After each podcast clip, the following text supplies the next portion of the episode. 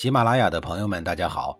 告诉大家一个好消息，除了音频以外，我最近开始以视频的方式为大家讲历史，内容也不再局限于中国古代史，而是涵盖人文、社会、西方历史等等，还包括对一些经典童话人物、历史人物进行全新解读。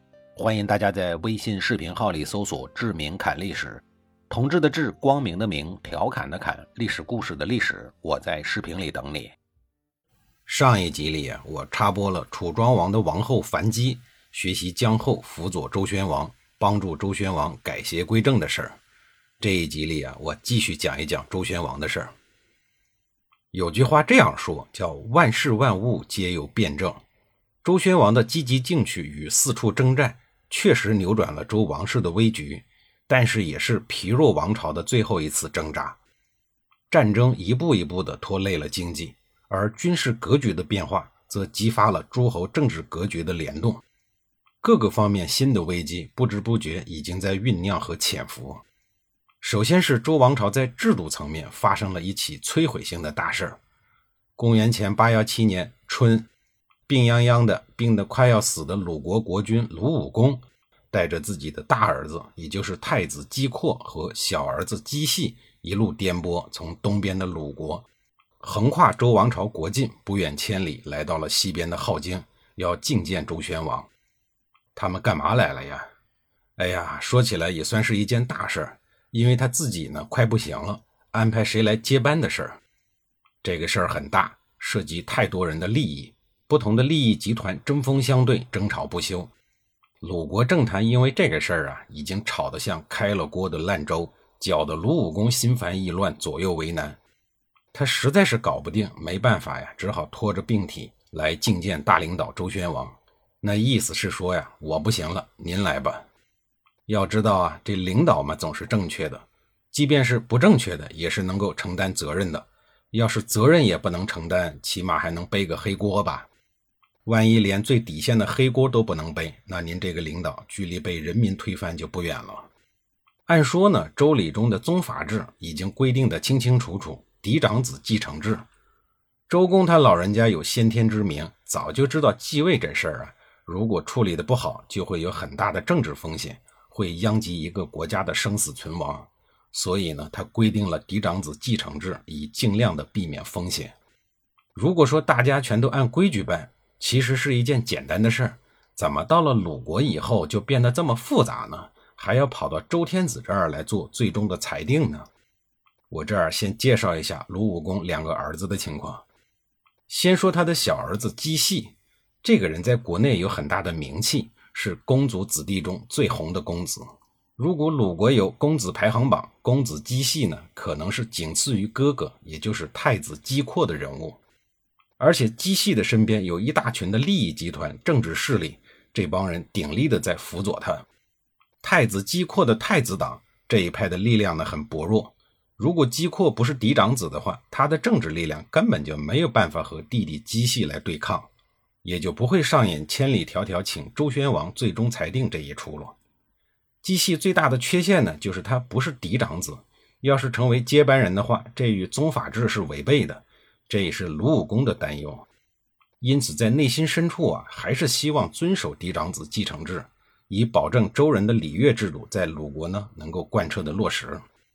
但如果自己强行让太子姬括继位的话，等于给大儿子树立了无数的政敌，这将是国家之不幸，王室之不幸，人民之不幸。鲁武公千里迢迢见了周宣王以后，什么结论呢？史记里做了这样的记载，宣王爱系，立系为鲁太子。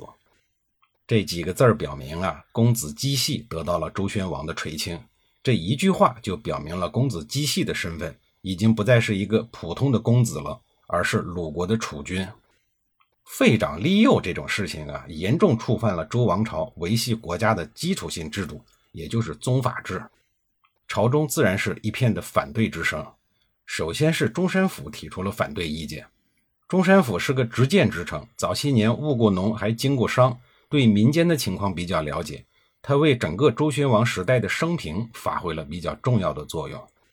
中山府一眼就看到了问题的结症，他力荐周宣王说，您以天子的身份为下面的诸侯国立少子为国君，这不是教人民犯上吗？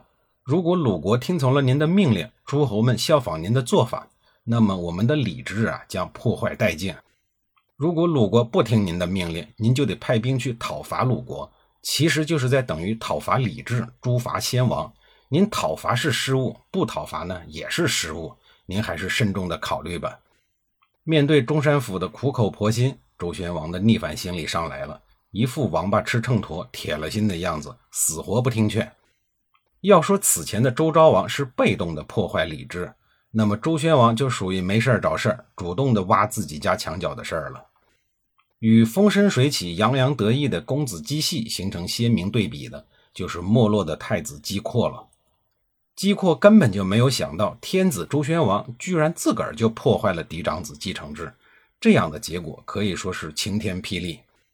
而鲁武公呢，则明显感受到了长江后浪推前浪，前浪死在沙滩上的没落之感。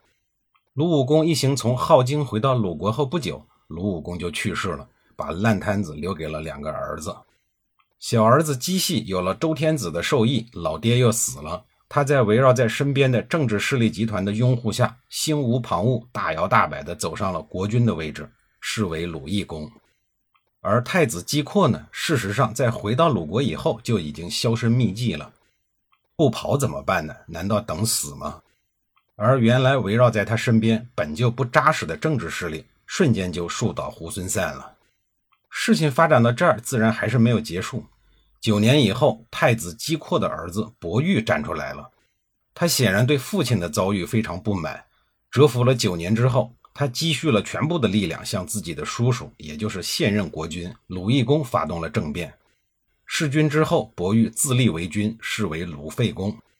而现如今鲁国的这场变乱，等于直接忤逆了周天子的意图。周宣王盛怒之下，于公元前七九七年，也就是他登基后的第三十一年，发动了大军，一路开向了东方，全力的攻打鲁国。作为最具有周人传统的鲁国也被周天子所进攻，天下诸侯们会怎么看呢？这种恶劣的影响是不言而喻的。要知道，鲁国的老祖宗可是创造周礼的周公啊。小胳膊自然拧不过大粗腿，鲁废公伯玉在周天子军队的凌厉攻势下，很快就分崩离析了。这位在国君位置上待了十一年的国君，连同他的一家老小同步命丧黄泉。和鲁废公一起倒霉的还有一个不起眼的小国家，叫小诸国。小诸国是鲁国的附庸国，国君仪复言已经到了晚年，正处于享受太平颐养天年的时刻。没想到这个阶段遇到了周天子攻打自己宗主国的事儿，躲也躲不开，甭管你的头皮是软的还是硬的，你都得往上冲。这事儿对于仪复言来讲，完全就是飞来横祸呀，一下子彻底改变了仪复言的命运，顺便也葬送了他的老命。在周宣王的眼里，作为鲁废公的帮凶，仪复言能好得了吗？他的人生结局与鲁废公一样，惨死在周天子大军的刀剑之下。这个仪复言真是冤到家了。这还不算完，仪复言死了以后，周宣王再一次的公然置礼制而不顾，立了仪复言的弟弟叔树为小诸国的国君，剥夺了仪复言嫡长子夏父的继承权，这真是冤上加冤啊。要说那个叔树呢，还是一个厚道之人，等周宣王死了以后，他又把国君的位置还给了夏父，自己卸甲归田，告老还乡了。在灭了鲁废公、仪复言等盟友之后，周宣王在中山府等人的建议下，为了以正章法，立了鲁武公的三儿子姬乘，也就是鲁废公的三叔继位，是为鲁孝公。鲁国到这个时候总算暂时安定了下来。而过去二十多年，鲁国可以说是乱局不断，兄弟相争、朝臣动乱、天子征伐等诸如此类的事件轮番上演，搅得整个鲁国暮气沉沉，名声凋敝。